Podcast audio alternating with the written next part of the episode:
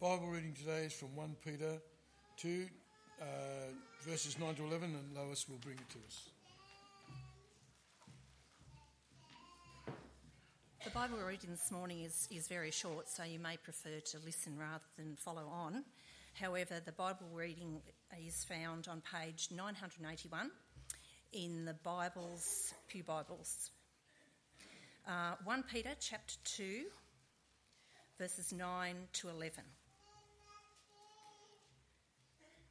But you are a chosen people, a royal priesthood, a holy nation, God's special possession, that you may declare the praises of him who called you out of darkness into his wonderful light. Once you were not a people, but now you are the people of God. Once you had not received mercy, but now you have received mercy. Dear friends, I urge you as foreigners and exiles to abstain from sinful desires which wage war against your soul. This is the word of the Lord.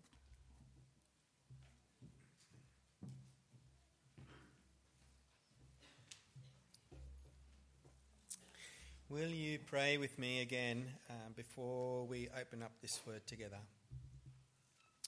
Lord, I, I want to pray uh, with these other believers here, and uh, we're praying in the name of your Son. We're asking, Lord, that on the basis of everything that you've done, Father, through Christ, uh, through his death and his rising, uh, through his redemption and his salvation, Lord, on the basis of everything that you've done in him, that you would uh, do as you've promised, Lord, this morning and uh, make your word powerful and uh, make it effective, Lord, for, for your glory and for, for our strengthening and joy. So, Lord, we look to you. Uh, our hope is in you. Uh, our eyes are on you, Lord. Yeah, we praise and, and worship you, Father, in Jesus' name. Amen. There is something on God's heart. There's something that uh, is captured uh, God's affections. There's something that God relentlessly and deeply pursues. If you think of, of all the galaxies, you know this totally really does my mind in um, that there it's said that there are 100 billion stars in our galaxy. I mean, I, I can't even kind of even compute that. 100 billion stars. And then, if that doesn't boggle your mind enough, there are said to be 100 billion galaxies and still counting. So, so that is just sort of a level of, of like, it's incredible. It's just absolutely incredible. But amongst all the universe, there's something that has captured God's heart, captured his affections, that he pursues. And it's a people. It's a people the people of God. We've been studying the church and we've seen various aspects of the church. And this morning I want to talk especially about that phrase that's often in the Bible the people of God. Because we've seen that God is a temple and the, the tremendous significance of us being stones in a temple. And yet, ultimately, we are not stones. And we've seen that the church is like God's mob of sheep. And how precious it is that we have a shepherd that pursues us with such love and care. But ultimately, you know, we're not first and foremost sheep. We, we are the body of Christ, but ultimately we are not a body part. Do you know what we are? We're people. And that is the highest and the most beautiful thing of all that we could be a people, a people of God. I just wanted to think with you for a moment about how amazing it is to be a person. I know we take it for granted and we don't think about it very much, but think for a minute about being a person because in today's world, some of the academics uh, and, so, and, the way the world is thinking these days uh, tends to give no basis for value of what it is to be a human, a person. No basis. We, we tend to think um, more and more in our world that we are made up of oxygen and carbon and hydrogen and nitrogen and calcium and phosphorus, and we are just a collection of, of, of atoms uh, made up in molecules, and we're put together, and that, but there is no basis for the value of what it is to be a person. Listen to one, what one philosopher, highly regarded philosopher all around the world, this guy is highly regarded. And he says that human babies are not born self aware or capable of grasping that they exist over time. They are not persons, and the life of a newborn is of less value than the life of a pig or a dog or a chimpanzee. And that's because that that if there's no God, why are we more valuable? Why, what, what basis is there that, that there's value in, in human personhood? But God sets forth a, a vision and a picture of human value that, that underwrites it, undergirds it by his own decree. That God himself declares that human beings have tremendous value. In the beginning, God created the heavens and the earth, and the highest pinnacle of his creation is that he created Adam and Eve in his image. He made them in his image. And I still haven't got my head around this. How is it? It just amazes me how is it that you, every single one of you sitting in this room, are somehow an image bearer. A, a, a, bearer. If you bear something, you carry it. You carry it like this. And, and every single one of you, doesn't matter how broken or how disappointed or how whatever you are, you are an image bearer of the living God. We, we bear the image of God. That's what it means to be a person. In biblical history, God is calling a people. That's just what it's on his heart is a people, a people of his own. After he created all things and, and human beings wandered off, uh, sin entered the world, there was like a curse on the world. But that didn't stop God having his heart saying, I, I'm pursuing a people, a people of my own. So, for example, he calls Abraham, one man, and he says to Abraham in Genesis 17, I will establish my covenant my promise, my unbreakable promise, my covenant as an everlasting covenant between me and you and your descendants after you for the generations to come to be your God and the and the God of the descendants after you. I will be your God. What is on God's heart is that He wants a people. And He chooses one man. And He says, Abraham, I'm not choosing other people, all the other, out of all the nations of the earth, I'm choosing you. And you're, and you're going to, there's going to, you're, from you is going to come a nation. They will be mine, my people. And four long centuries later, and I just I really do wonder, four centuries later, God eventually speaks to Moses and he says, Moses, I want you to lead my people out of slavery because I've got on my heart to have a people. Exodus chapter 6. Therefore, say to the Israelites, Moses, I am the Lord, and I will bring you out from under the yoke of the Egyptians. I will free you from being slaves to them, and I will redeem you with an outstretched arm and with mighty acts of judgment, and I will take you as my own people, and I will be your God. I will be your God. I'll be on your side.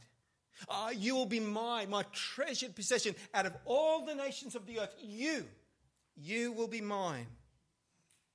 A people that will have their identity in God and their value is so high in God's heart that He wants to carry them and treasure them. They are His, a people of His own, worshipping Him, marked as His own through the mark of circumcision. And God created 12 tribes of Israel, each tribe constituting the people of God.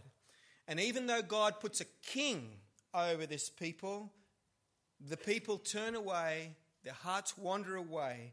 And you might think that at the end of the Old Testament, that the whole project that God has undertaken has been a failure. Because do you know what happens?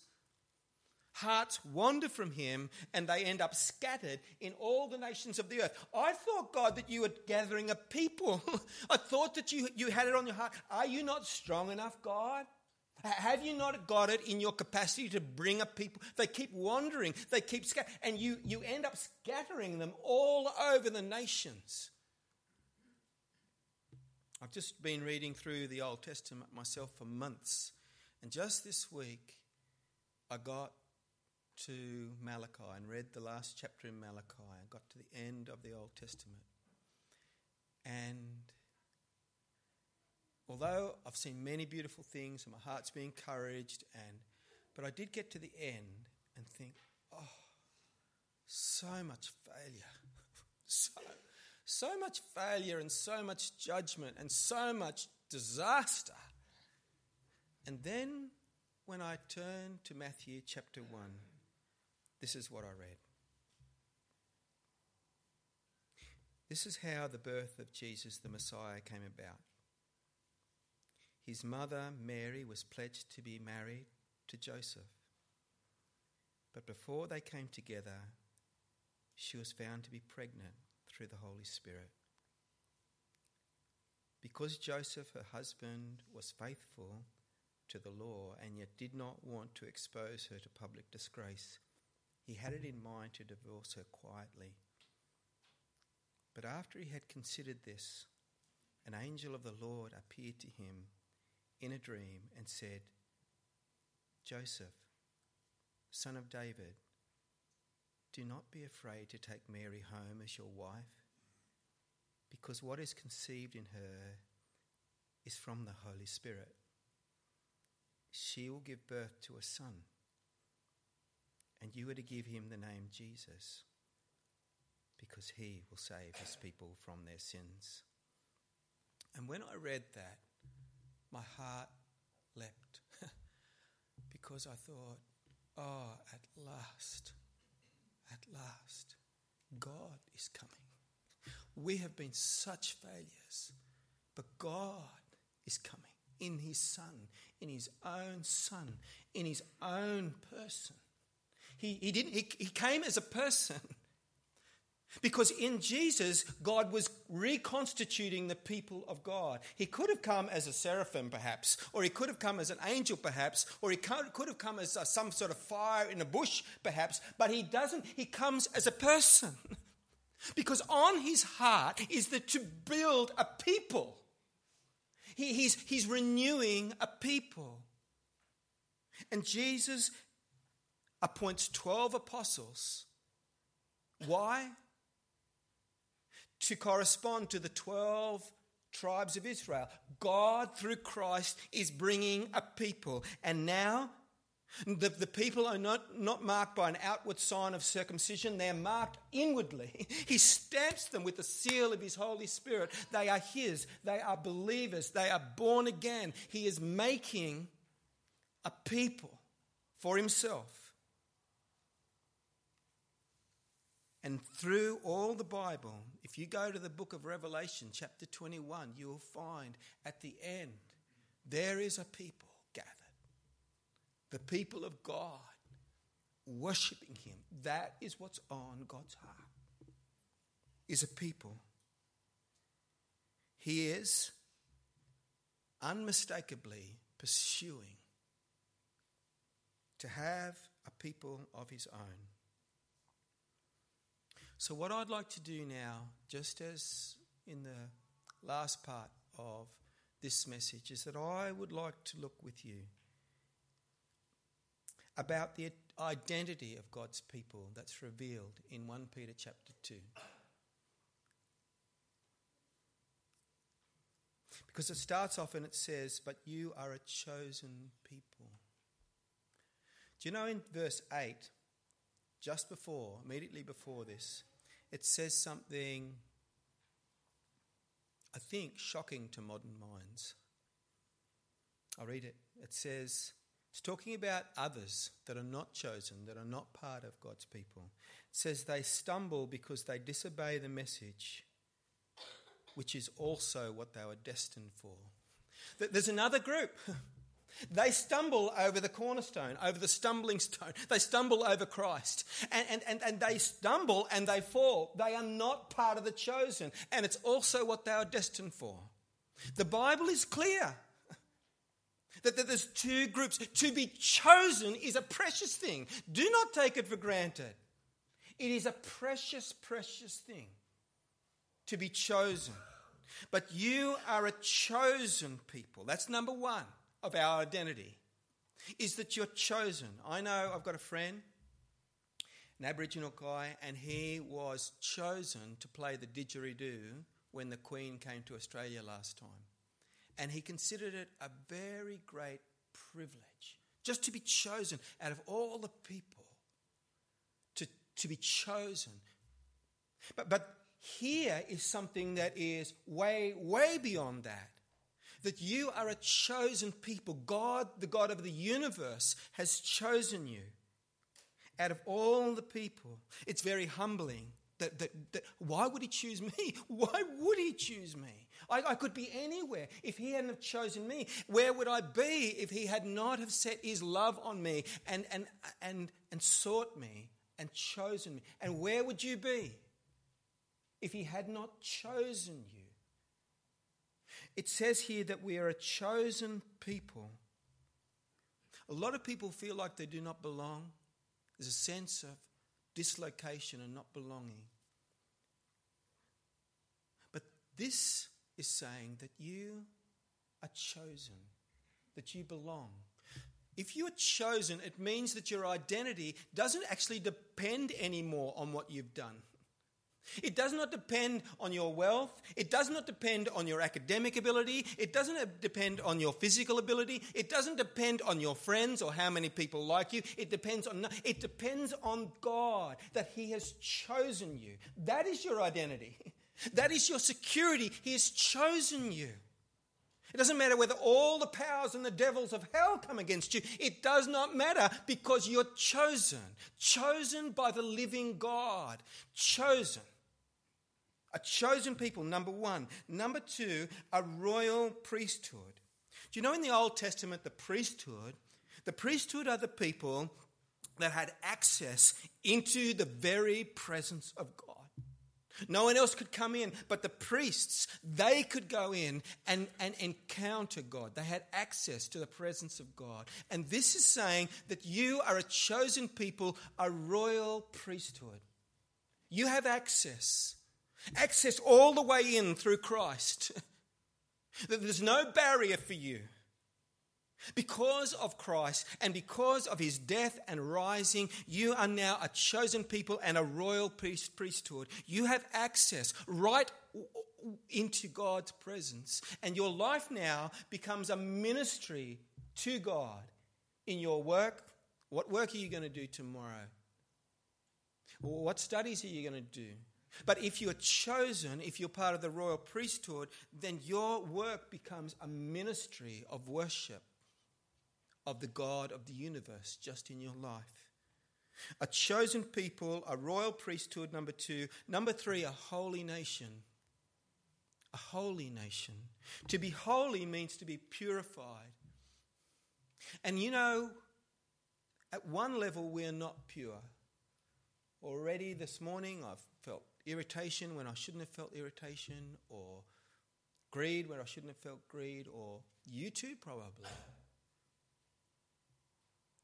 So, in one level, but, but this is the truth that, that when God is ours through Christ, then we are holy. He, he, he washes us, washes us clean, purifies us, and we are now pursuing holiness in Him. But He, it's by His blood, His precious blood, that we are made holy. Yes, you too. You might feel filthy and dirty and, and worth nothing and you failed again. But if you're going to Christ and you're trusting in Him, then you're holy, you're washed. A chosen people, a royal priesthood, a holy nation, and lastly, God's special possession. In other versions, it says, a people for his own possession.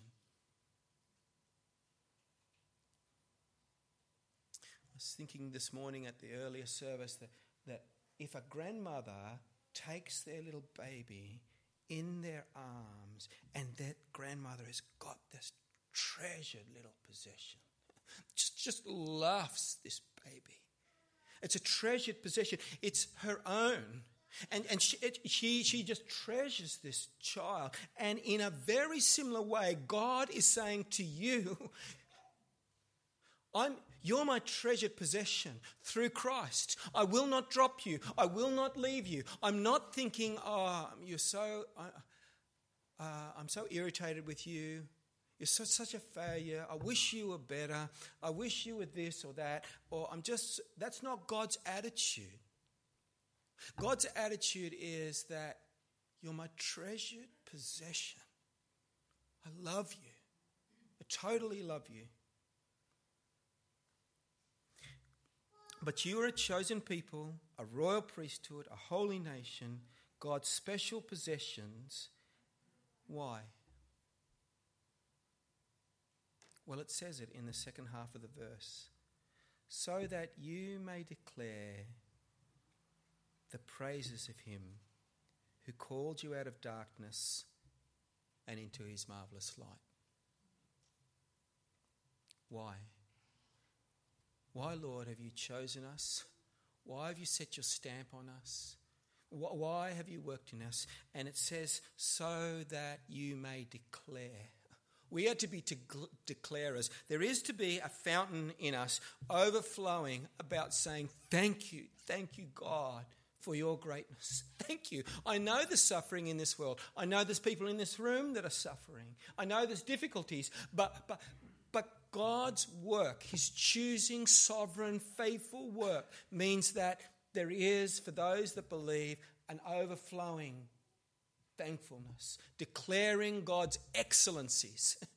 Lord, you are excellent in all your ways. And so that we become, as the people of God, like a mirror reflecting back to Him His greatness. Do you know in your life you are supposed to be a mirror?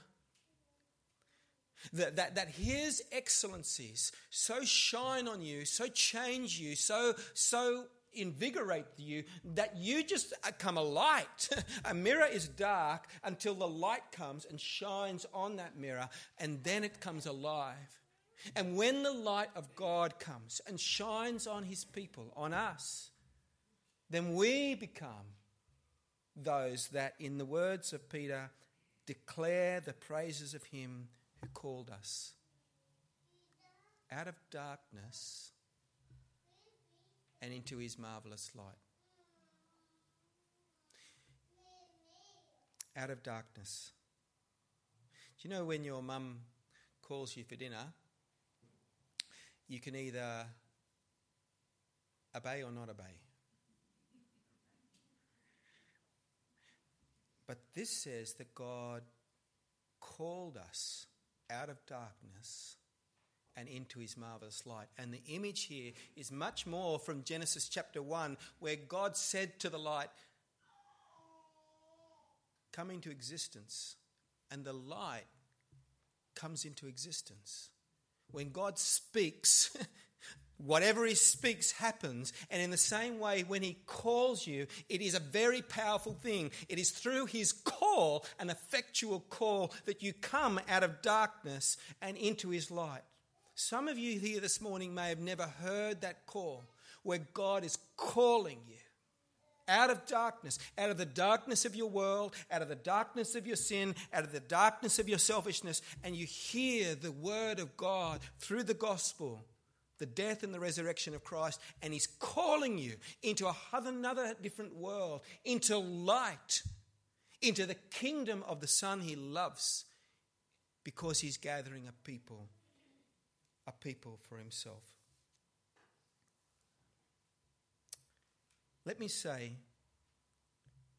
lastly, that I want you to hear now what's on Jesus' heart for his people.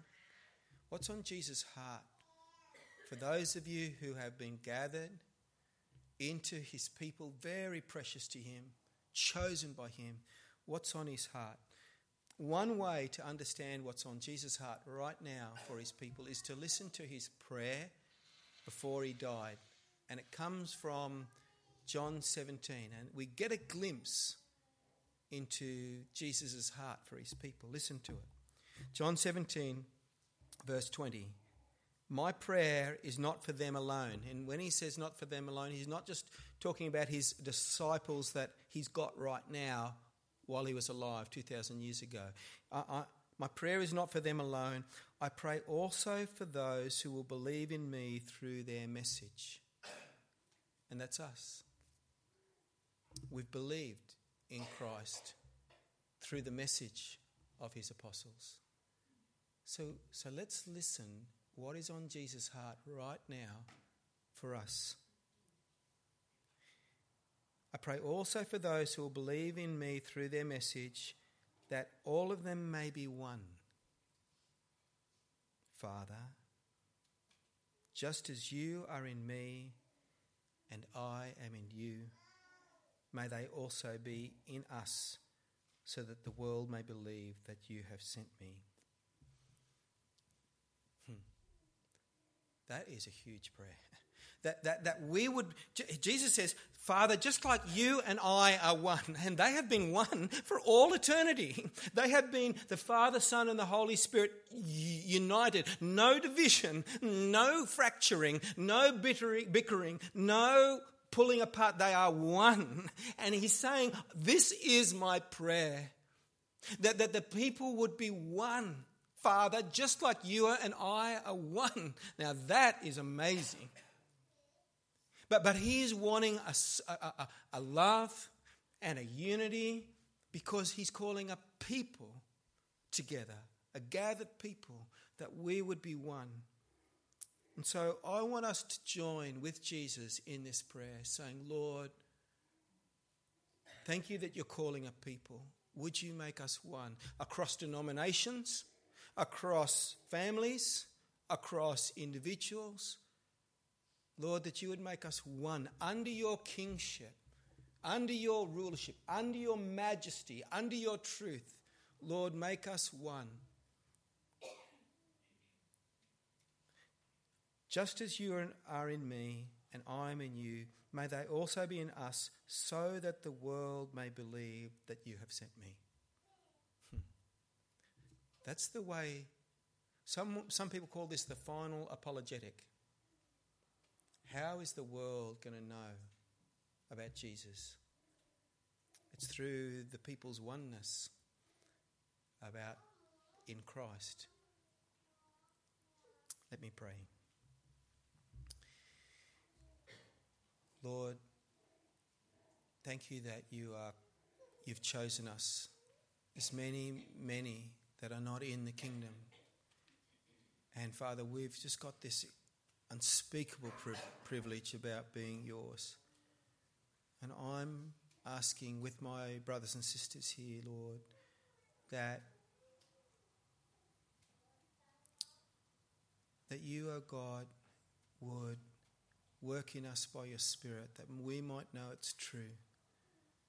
that you're cho- you've chosen us that we might declare your praises, declare your excellencies. Lord, I pray personally, and I also want to pray for my brothers and sisters here that we would know what it is to declare your excellencies to others, that more would come in uh, and be chosen, be in your kingdom, Father.